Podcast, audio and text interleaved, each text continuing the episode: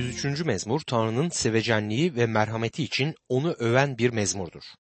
Adolphus Almanya'nın Augsburg kentini ele geçirdiği gün şimdi ele alacağımız bu 103. mezmuru yüksek sesle okutmuştu. Aslında mezmur yeni bir güne dönüktür. Yeni bir dönemin beklentisini dile getirmektedir. Hatta diyebiliriz ki bin yıllık egemenlik döneminin ötesine uzanarak sonsuzluğu dile getirir. Ancak o zaman bu mezmurdaki sözler tam anlamıyla yerine gelecektir. Geçmiş günlerde İsrail ulusu bu mezmur ile teselli bulmuştur. Günümüzde de Tanrı'yı tanıyan İsrailli yine bu mezmuru umutla okur. İleride de bu mezmura bakacak olan İsrailliler bulunacaktır. Mesih imanları bu mezmurda güç kaynağı bulurlar. Kişisel bir teşvik kaynağıdır mezmur. Her şey için Rabbe şükür yükselten bir mezmurdur 103. mezmur özel bir kişi için yükseltilen övgü sözüdür. O kişi ise İsa Mesih'tir. Mezmur özel şekilde okunurdu. Önce tek bir kişi mezmuru ilahi halinde okumaya başlardı. Sonra koro halinde evrensel bir övgü ilahisine dönüşürdü. Mezmurda dört farklı bölüm buluruz. Şimdiki zaman konusunda bir uyarı birinci bölümde yer alırken Rab ile ilgili beyan ikinci bölümde, insan ile ilgili beyan üçüncü bölümde ve gelecekle ilgili duyuru ise dördüncü bölümde yer alır. İlk olarak zaman konusundaki uyarıya bakalım. Mezmur şimdiki zamanı ilgilendiren bir uyarı ile başlar. Bu uyarı kişisel bir uyarıdır. 103. mezmur 1 ve 2. ayetler şöyle yazar. Rabbe övgüler sun ey gönlüm. Onun kutsal adına övgüler sun ey bütün varlığım. Rabbe övgüler sun ey canım. İyiliklerinin hiçbirini unutma. İki kez Rabbi kutsamamız bize buyrulur. İlk iki ayette bunu görüyoruz. İki kez Rabbe övgüler sun diye bir buyruk verilir. Bu mezmur aşağılara inip bize uzanır ve güncel hayatımıza dokunur. Yüreklerimizdeki en derin gerçekleri açıklar. Başka bir çevrede çok güzel bir şekilde bu ayetler ifade edilir. Rabbi yücelt ey canım. İçimde olan her şeyimle onun kutsal ismini yücelt. Rabbi yüceltmemiz ve onu övmemiz bize buyurulmaktadır. Ama bu mezmuru okurken yine de görüyoruz ki onu övmek için Elimden gelen her şeyi yapsam bile bu yetmez. Canım onu övmek ister. Onunla olmak ister ama gerektiği kadar övemem. Kendimi tümüyle ona veremem. Kardeşim burada bir uyarı levhasını kaldırmak isterim. Günümüzde büyük bir tehlike bulunuyor. Kiliseye toplantılara gidebiliriz. Papağanlar gibi ayetleri, ilahileri söyleyebiliriz ve tüm geleneksel hareketleri yapabiliriz ama yüreğimizde Rabbe karşı gerçek sevgi ve saygı, gerçek övgü yoksa Yeşaya peygamber aracılığıyla İsrail ulusuna verilen uyarı bize de verilir. Yeşaya 29. bölüm 13. ayette Rab diyor ki bu halk bana yaklaşıp ağızlarıyla dudaklarıyla beni sayar. Ama yürekleri benden uzak. Benden korkmaları da insanlardan öğrendikleri buyrukların sonucudur diyor. Gerçekte tapılmasını bilmezsek dudaklarımızla hizmet sunmuş oluruz. Eğer Rabbin sözüne itaat etmezsek ve onun bizden talep ettiklerini yapmazsak tapınmamız boştur. İnsan kurallarına uymuş oluruz. O kadar. Musevilikte ve Hristiyanlığın bazı mezheplerinde bunu görüyoruz. Kendi inancımızda da böyle bir kemikleşme olabilir. Buna dikkat etmeliyiz. Başka dinlere bakıp bu insanlar kalıplaşmış ibadetleriyle Tanrı'yı asla hoşnut edemezler diye başkalarını suçlamak çok kolaydır. Parmakla başkasını gösterirken üç parmağın sana işaret ettiğini unutma. Senin dua hayatın, tapınma hayatın nasıl? Kilise topluluğunda kalıplaşmış şekillerle Rabbe sunulması gereken tapınışın gerçekte ve ruhta olması engelleniyor mu? Çoğu kez içimizde arzu var. Keşke Rabbe yükselttiğim dualar ve övgüler her zaman varlığımın en derin noktalarından kaynaklansa. İçimde yanan tek arzu budur ve her birimizin içinde yanması gereken arzu bu olmalıdır. Bugün kiliselerimizde çok kalıplaşma olduğunu söylemek lazım. Tecrübelere, geleneklere gereğinden fazla önem veriliyor herkesin beklediği şekilde hareket etmeye zorlanmaktayız. Gelenek ve anane ruhsal canlılığın yerini aldı. Bazen suçu başka şeylere yüklüyoruz. Liberal öğreti kilisemizi öldürüyor diyoruz ama onu öldüren kalıplaşmaya göz yumuyoruz.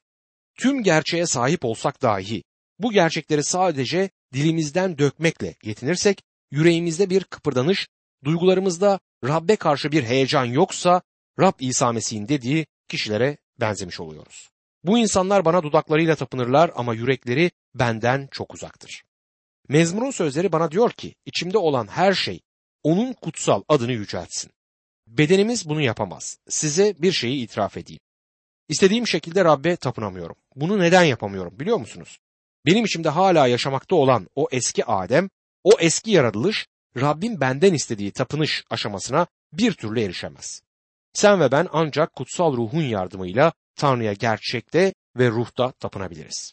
Onun sağlamış olduğu tüm yararları unutmamalıyız. O bize her zaman iyi davrandı. Hayatımızın geçmiş günlerine baktığımızda bunu açıkça görebiliyoruz. 103. mezmurun ikinci bölümünde ise Yahve ile ilgili beyan bulunur. Bütün suçlarını bağışlayan, bütün hastalıklarını iyileştiren diyor 3. ayette. Burada şimdiki zamandan söz edildiğini sanmıyorum. Suçlar konusunda şimdiki zamana değinmiş olabilir ama hastalıklar ancak ilerideki özel bir dönemde ortadan kalkacaktır. Birçok kişi bu konuda benimle hemfikir olmayabilir ama ancak bin yıllık krallık döneminde bu sözlerin tam anlamıyla gerçekleşeceğini söyleyebilirim. Burada yalnız fiziksel değil, ruhsal hastalıklardan da söz edilmektedir. Bin yıllık egemenlik döneminde Tanrı ne yapacağını Yeşaya 33. bölüm 24. ayette açıklar. Siyon'da oturan hiç kimse hastayım demeyecek. Orada yaşayan halkın suçu bağışlanacak diyor. Şifa vermeyi meslek edinmiş bazı insanlar var. Ve onlar şifa toplantıları düzenlerken insanların kurtuluşu ile ilgileniyorlar. Bence hiç de böyle bir ilgi yok. Genelde şifa toplantısının sonuna kurtuluş konusunda az bir şey ekleyip toplantıya müjde süsü vermeye çalışanlar var. Değerli kardeşim, insanın günah sorununu halletmeden önce şifa olamaz. Hastalık günahtan kaynaklanan bir şeydir ve şifa gelmeden önce günah sorunu halledilmelidir. Mesih bizim günahlarımızdan dolayı çarmıha çakılmak için teslim edildi ve çarmıhta öldü. Bizim doğru sayılabilmemiz için Tanrı katında aklanabilmemiz için ölümden dirildi. İman yoluyla Mesih İsa'da aklanmadan günahlarımıza bağış bulamayız. Yaşayanın 53. bölümünden aktarma yapan Elçi Petrus 1. Petrus 2. bölüm 24. ayette şöyle yazdı. Bizler günah karşısında ölelim, doğruluk uğruna yaşayalım diye günahlarımızı çarmıhta kendi bedeninde yüklendi. Onun yaralarıyla şifa buldunuz. Şifa bulduk ama hangi hastalıktan şifa bulduk? Günah hastalığından şifa bulduk. Senin günahlarından seni kurtarıp sana şifa vermek isteyen kişi İsa Mesih'tir. İnsanlığın en önemli sorunu da budur. 103. mezmur 4. ayette canını ölüm çukurundan kurtaran, sana sevgi ve sevecenlik tacı giydiren diyor. Kabul etmemiz gereken bir şey var. Tanrı'nın en seçkin hizmetkarları, Tanrı adamları bile hasta oluyor ve hayatları boyunca o hastalıktan kurtulamıyor. Elçi Paulus bu insanlardan birisiydi. Bedenindeki dikenden söz etti. Tam ne olduğu bilinmiyor. Bazıları gözlerinde bir hastalık olduğunu ileri sürerler. Paulus üç kere bu dikenin ondan alınmasını istedi. Sonunda Rab ona muhteşem bir göksel açıklama yaptı. Ve benim lütfum sana yeter. Gücüm zayıflıkta kendisini gösterir dedi. Mesih imanlısının hastalıktan kurtulmaya hakkı olsaydı bu hakkı ilk olarak Paulus'a vermemiz gerekirdi ama Rabbin daha iyi bir yolu bulunur. Ünlü imanlardan birçoğu ömür boyunca belli bir hastalığın pençesinden kurtulamadı. Ünlü yazar John Milton bir Mesih imanlısıydı ama gözleri görmüyordu. O şekilde yaşadı. Bu insanlar konusunda ne demeliyiz? Onlar şifa bulmadı diye bu insanlarda bir eksiklik ya da günah olduğunu iddia edecek kadar küstah olabilir miyiz? Evet biliyorum. Rabbin şifasına sahip olmak harikadır ama Tanrı her zaman şifa vermez. Onun düşünceleri bizim düşüncelerimiz gibi değildir. Onun yolları bizim yollarımızdan çok farklıdır. Şunu kafamıza iyice sokmalıyız ki Rabbin en iyi hizmetkarlarından bazıları bile hastalıklarına şifa bulmuyorlar. 103. mezmur 5. ayet yaşam boyu seni iyiliklerle doyuran odur. Bu nedenle gençliğin kartalınki gibi tazelenir diyor. Bir gün bir şifacıyı televizyonda izledim. Gerçekten beni güldürdü ama aynı zamanda da şoka uğradım. Çünkü ekranda gördüğüm görüntüden çıkarttıklarım ilginçti. İlk olarak bu kadın genç bir kız değildi. Şifa gücüyle hastalıktan kurtulabilseydi en büyük hastalık yaşlanma hastalığıdır. Bu fiziksel bedenimiz ölmeye mahkumdur ama İsa Mesih'te yeni hayata sahip olan bizleri yepyeni bir beden beklemektedir. Hiç yaşlanmayan bir beden. Şu anda bu bedene sahip değilim ama ileride bir gün gelecek ki Rab bana bunu verecektir. 103. mezmur 6 ve 7. ayetlerde Rab bütün düşkünlere hak ve adalet sağlar.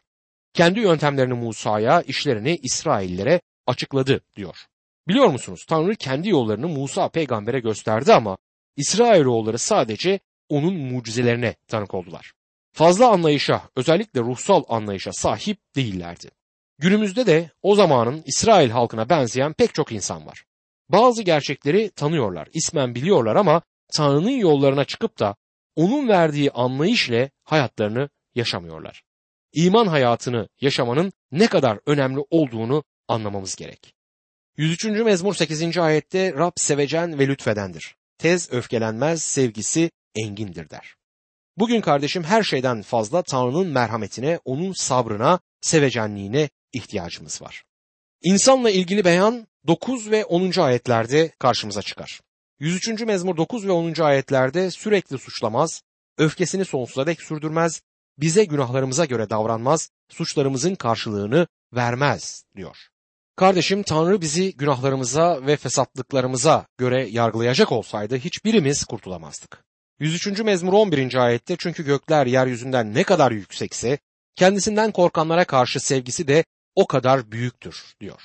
Tekrar edeyim. Onun merhametine, sevecenliğine çok ama çok ihtiyacımız var. 103. mezmur 12. ayette doğu batıdan ne kadar uzaksa o kadar uzaklaştırdı bizden isyanlarımızı diyor.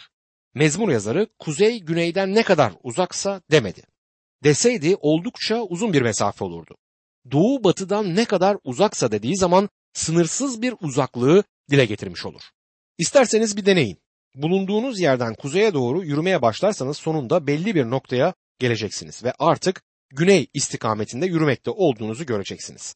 Ama doğuya doğru yürümeye başlarsanız hayat boyu yürüseniz bile bu yürüyüş son bulmayacaktır. Başladığınız yere dönseniz bile hala doğuya doğru yürüyebilirsiniz. Aynı şey batı için de geçerli. Eğer Rabbe iman etmişsen Rab seninle günahların arasına işte böyle bir mesafe koyar. Bu noktada durup sormak istiyorum. Sen ona iman ettin mi? 103. mezmur 13. ayette bir baba çocuklarına nasıl sevecen davranırsa Rab de kendisinden korkanlara öyle sevecen davranır diyor. Rab iyidir, bize karşı her zaman iyi davranır. Ama ne yazık ki çoğu kez bunu görmüyoruz ya da kabul etmiyoruz. 103. mezmur 14. ayette çünkü mayamızı bilir, toprak olduğumuzu anımsar der. George Gill adında bir imanlı bu konuda şöyle dedi. Tanrı bizim topraktan olduğumuzu bilir ancak biz bunu unutuyoruz. Toprak kendisine yapıştığı zaman çamur olur. İşte bu ifade insanı ilginç şekilde betimleyen bir ifadedir. 103. mezmur 15 ve 16. ayetlerde insana gelince ota benzer ömrü. Kır çiçeği gibi serpilir. Rüzgar üzerine esince yok olur gider. Bulunduğu yer onu tanımaz diyor. Kardeşim yeryüzünde fazla zamanımız yok. Geçiciyiz. Geçenlerde birisi bana dedi ki, görüyorum ki saçlarına ak düşmüş. Ona baktım ve gördüm ki o da benim gibi. Senin de saçın ağarmış dostum diye cevap verdim. Rab bize bir şeyler anlatmak istiyor. Nedir bu biliyor musunuz? Saçlarınıza ak düştüğü zaman Rab sana diyor ki bu dünyada fazla zamanın kalmadı. Romatizma ağrısı çekmeye başladığın zaman Rab sana ne diyor? Bu da Rab'den bir işarettir. Sabahları yataktan kalkmak. Zor mu? Rab sana diyor ki zamanın bitmek üzere çocuğum. Hayatına çeki düzen vermelisin. Benimle buluşmaya hazır olmalısın. Şimdi gelecekle ilgili duyuruya geldik. 103. mezmur 17 ve 18. ayetlerde ama Rab kendisinden korkanları sonsuza dek sever. Antlaşmasına uyan ve buyruklarına uymayı anımsayan soylarına adil davranır. Geleceğe bakıp da Rabbin sana her zaman sadık şekilde yardım edeceğini bilmek, onun lütfuna güvenmek gerçekten harika. 103. mezmur 22. ayette Rabbe övgüler sunun. Ey onun egemen olduğu yerdeki bütün yaratıklar. Rabbe övgüler sun ey gönlüm diyor. İleride bir gün geliyor ki Tanrı'nın hükmü altında olan her yaratık onun önünde eğilecek. Ona övgüler sunacaktır. İşte buna evrensel tapınış diyebiliriz. Güçlü şükür sesleri dünyayı sel gibi basacak. Yalnızca dünyayı değil, cenneti de bu sesler dolduracaktır. Yukarıdan aşağıya ve aşağıdan yukarıya doğru hamd sesleri her yerde duyulacaktır. Tüm yaratılış bu muhteşem koroya katılacak. Nefesi olan her şey Rabbe hamd edecektir. Ancak bunu beklerken unutmayalım ki şimdi de Rabbe övgüler sunabiliriz. Yaratılışın Tanrısına övgü 104. mezmurun temel konusudur. Bu mezmur doğa ile ilgili bir mezmurdur. Bu nedenle başlık olarak yaratılışın Tanrısına övgüler sözü uygundur. Şöyle başlar 104. mezmur 1. ayet. Rabbe övgüler sun ey gönlüm. Ya Rab Tanrım ne ulusun. Görkem ve yücelik kuşanmışsın. Görkem ve yücelik kuşanmışsın derken doğadan söz edilmektedir. doğa konusunda yazılan bir mezmurdur. Tanrı'yı doğada yüceltilmiş olarak gören bir ilahidir. Onu yüceltir çünkü Tanrı yaratıcıdır. 104. mezmur 2. ayette bir kaftana bürünür gibi ışığa bürünmüşsün. Gökleri bir çadır gibi geren diyor. Yaratılış olayının ilk gününde Tanrı ışık olsun dedi. Yaratılış 1. bölüm 3 ila 5. ayetlere göre ve ışık oldu. Yaratılışın ikinci günü şu sözlerle betimlenir. Gökleri bir çadır gibi geren. Bir çadır nasıl gerilip açılırsa buna benzer şekilde Rab gökleri açtı. Bu mezmunun yazıldığı günlerde develeriyle yolculuk yapan insanlar akşam olduğunda bir konaklama yerine vardıklarında çadırlarını indirip açarlardı. İşte buna benzer şekilde Tanrı büyük bir kolaylıkla gökyüzünü bir çadır gibi gerdi diyor. Bunu yaparken göklere biraz su serpti ve bu su ara sıra yağış şeklinde yeryüzüne indi. Bu su bulutlar şeklinde gökleri kaplar ve bulutlar onun atlı arabası gibidir. 104. mezmur 3. ayette evini yukarıdaki sular üzerine kuran, bulutları kendine savaş arabası yapan, rüzgarın kanatları üzerinde gezen diyor. Yaratılışın ikinci gününde, yaratılış 1. bölüm 6. ayette Tanrı suların ortasında bir kubbe olsun, suları birbirinden ayırsın diye buyurdu. 104. mezmur 5 ve 6. ayetlerde ise yeryüzünü temeller üzerine kurdun. Asla sarsılmasın diye. Engini ona bir giysi gibi giydirdin. Sular dağların üzerinde durdu diyor. Yaratılış 1. bölüm 9. ayette yaratılışın 3. günü anlatılır. Yaratılışın 3. günü Tanrı göğün altındaki sular bir yere toplansın, kuru toprak görünsün diye buyurdu ve öyle oldu diyor. Yeryüzünün üzerine bulutları yerleştirmişti. Biliyor musunuz havada gördüğümüz bulutlar çok miktarda su taşımaktadır. Şimdi ne yapıyor? Kara ile su arasında bir ayırma bölümü yapıyor. 104. mezmur 7 ve 8. ayetlerde sen kükreyince sular kaçtı. Göğü gürletince hemen çekildi. Dağlara ışıp derelere aktı. Onlar için belirlediğin yerlere doğru diyor. Dördüncü gün Tanrı güneşi ve ayı yarattı. Basitçe yaratılış 1. bölüm 14 ve 15. ayetlerde diyor ki, Gök kubbede gündüzü geceden ayıracak, yeryüzünü aydınlatacak ışıklar olsun. Belirtileri, mevsimleri, günleri, yılları göstersin ve öyle oldu. Güneş ile ay yeryüzündeki zamanı kontrol edecekti. Bunu mezmunun bir sonraki ayetinde 19. ayette şöyle okuyoruz. Mevsimleri göstersin diye ayı, batacağı zamanı bilen güneşi yarattın diyor. Eski insanlar güneş ile ayın mevsimleri sapladığını, tohumun ne zaman ekilip hasatın ne zaman toplanacağını öğrendiler. Amerika'da Arizona eyaletinde Kızılderililerin inşa ettikleri bir bina var. Bu binanın duvarında iki tane delik bulunuyor. Uzun bir süre hiç kimse bu deliklerin ne amaçla duvarda açıldığını açıklayamadı. Sonunda öğrendiler ki bu iki deliğin her ikisinden bakıldığı zaman ay görünüyorsa tohum ekme zamanıymış. Tanrı ayı bize belli bir amaç için verdi. Zamanı belirlemek için, mevsimleri bilelim diye. Bunu zaten sözünde söyler. Güneş ve ay Tanrı'nın önceden belirlediği bir çizelgeye göre hareket eder. Hiç kimse bana gelip de anlamsız bir evrende yaşıyoruz dememeli. Beşinci gün Tanrı neyi yarattı? Beşinci gün yeryüzünde hayvani hayat belirdi. 104. mezmur 25 ve 26. ayetlerde işte uçsuz bucaksız denizler, içinde kaynaşan sayısız canlılar, büyük küçük yaratıklar. Orada gemiler dolaşır. İçinde oynaşsın diye yarattığın Livyatan da orada diyor. Tanrı sular canlı yaratıklarla dolup taşsın. Yeryüzünün üzerinde gökte kuşlar uçuşsun diye buyuruyor. Yaratılış 1. bölüm 20. ayette. Canlılarla yeryüzü kaynaşmaya başlar. Daha önce böyle bir şey yoktu. Rab 5. gün bunları yarattı ve yeryüzünde canlılar yaşamaya başladı. Şimdi adama geliyoruz. 104. mezmur 30. ayet. Ruhunu gönderince var olurlar. Yeryüzüne yeni yaşam verirsin diyor. Şimdi insan yeryüzüne yerleştirilir. Onun evi, yurdu hazırlandı. Şimdi kendisi yaratılacaktır. 104. mezmur 31. ayette Rabbin görkemi sonsuza dek sürsün. Sevinsin Rab yaptıklarıyla diyor. Yarattığı her şey bitince Rab yarattıklarına baktı ve her şeyin iyi olduğunu gördü. 104. mezmur 32 ila 33. ayetlerde o bakınca yeryüzü titrer. O dokununca dağlar tüter. Ömrümce Rabbe ezgiler söyleyecek, var oldukça Tanrımı ilahilerle öveceğim der. Şimdi yeryüzünde insanı görüyoruz. Yaratıcısını, Tanrısını yüceltmek için yeryüzüne yerleştirilen insan. Evet dünyaya yerleştirildi ve adresi nedir diye soracak olsak belki de Adem bahçesi bir numara denilebilir. 104. mezmur 35. ayette tükensin dünyadaki günahlılar. Yok olsun artık kötüler.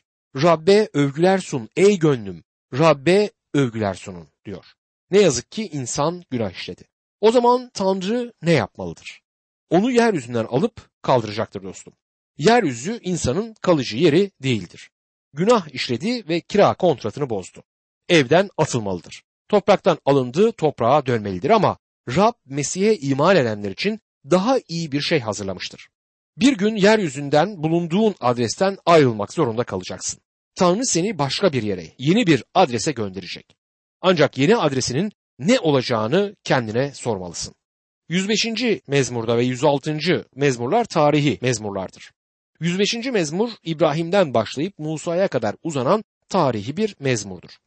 Kimin tarafından yazıldığı belirtilmemiş olsa da bunun Davut tarafından yazıldığına eminim. Çünkü 1. tarihler 16. bölüm 8 ila 22. ayetlerin neredeyse aynısıdır. Bu parça Davut'un tapınma çadırını Yaruşilim'e getirdiği zamandan söz etmektedir. Bu mezmur Yahudi halkının tarihçesini içeren bir mezmurdur. 105. mezmur 1 ila 6. ayetler arasında şöyle yazar. Rabbe şükredin, ona yakarın, halklara duyurun yaptıklarını. Onu ezgilerle, ilahilerle övün. Bütün harikalarını anlatın. Kutsal adıyla övünün. Sevinsin Rabbe yönelenler. Rabbe ve onun gücüne bakın. Durmadan onun yüzünü arayın. Ey sizler, kulu İbrahim'in soyu, seçtiği Yakup oğulları, onun yaptığı harikaları, olağanüstü işlerini ve ağzından çıkan yargıları anımsayın. Tarih yapraklarından gerilere gidip İbrahim'in soyunu saymaya başlar. İbrahim, İshak ve Yakup ile Tanrı'nın yapmış olduğu antlaşmadan söz eder. Sonra onları Yusuf'la birlikte Mısır'a kadar izler. 105. mezmur 23. ayet. O zaman İsrail Mısır'a gitti. Yakup Ham ülkesine yerleşti diyor. Sonra Tanrı'nın halkı Mısırların baskısı altına girince 105. mezmur 26 ve 27. ayetlerde kulu Musa'yı seçtiği Harun'u gönderdi aralarına. Onlar gösterdiler Rabbin belirtilerini. Ham ülkesinde şaşılası işlerini diyor. Bakın burada ilginç bir ifade var şimdi. 105. mezmur 38. ayet. Onlar gidince Mısır sevindi. Çünkü İsrail korkusu çökmüştü Mısır'ın üzerine diyor. Onlar gidince Mısır sevindi. Onların başına gelen felaketlerden dolayı Mısırlıların neden sevindiklerini anlayabiliriz. Rab Firavun ile Mısır halkı üzerine 10 bela göndermişti. Hem de bunlar çok büyük belaydı. Sonuncu beladan sonra Mısırlılar onlardan yaka silkmiş olmalılar. Bundan sonra Tanrı kendi halkını onlara vaat ettiği ülkeye götürdü. Mezmur yazarı İsrail'in tarihçesini ezbere söylerken bir övgü konusu olduğunu belirterek yazar. Kardeşim sen kendi hayatında gerilere bakıp da o hayatta Rabbi övebilecek bir şey bulamıyorsan bu gerçekten çok üzücüdür. Bu mezmunun son ayetinde olduğu gibi Rabbi yüceltin demeliyiz. 106. mezmurda tarihsel bir mezmurdur. Uzun bir mezmur ancak bir iki ayetine bakalım. Bu mezmur mezmurların sayılar grubunun sonuncusunu oluşturur.